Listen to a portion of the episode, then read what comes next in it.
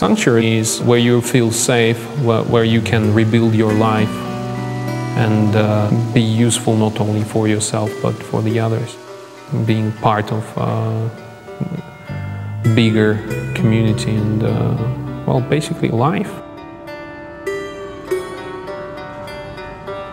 Sheffield is one of a number of cities in the UK in which people taking sanctuary have been dispersed or resettled. Rodrigo waited a year to be granted refuge after he fled persecution in Uganda. Before I left the country, I was doing my master's in local governance and human rights. I also worked for Human Rights Sudan as a, as a human rights activist.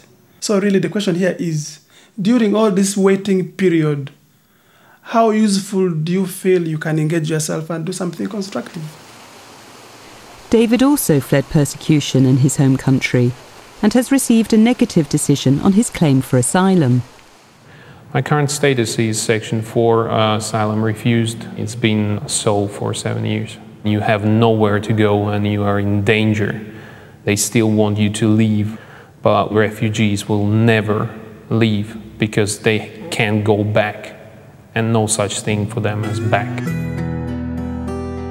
There are tight restrictions on the support asylum seekers receive and on what they are allowed to do. Unfortunately, I can't contribute to the society in any way because all asylum seekers are prohibited to work. It frustrates you a lot because you can't go anywhere. You can't even afford uh, basic things such as a bus ticket.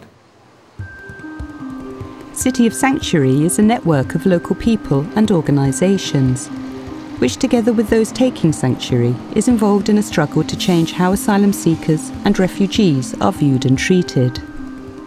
The Sheffield City of Sanctuary Group is one of 17 in the UK. The City of Sanctuary has been um, a very good opportunity in um, identifying for me channels of where I can easily fit they have been giving me that welcoming hand.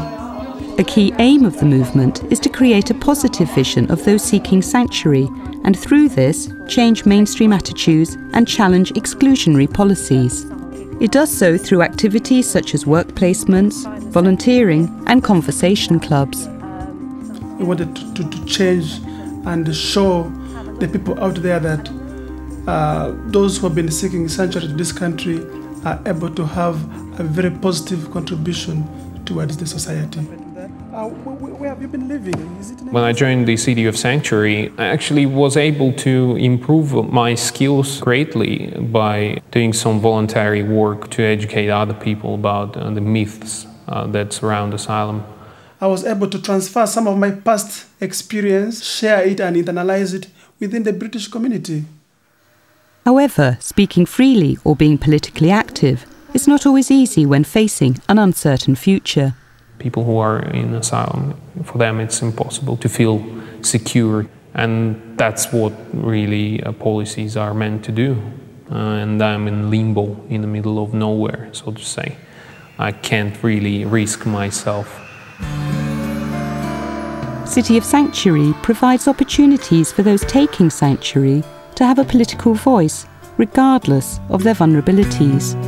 What I try to do is film the events and publish them on the internet so people can uh, learn more about refugees and destitute asylum seekers, policies, and all that.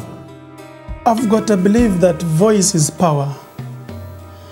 Unless you speak out, someone may not understand what you are going through.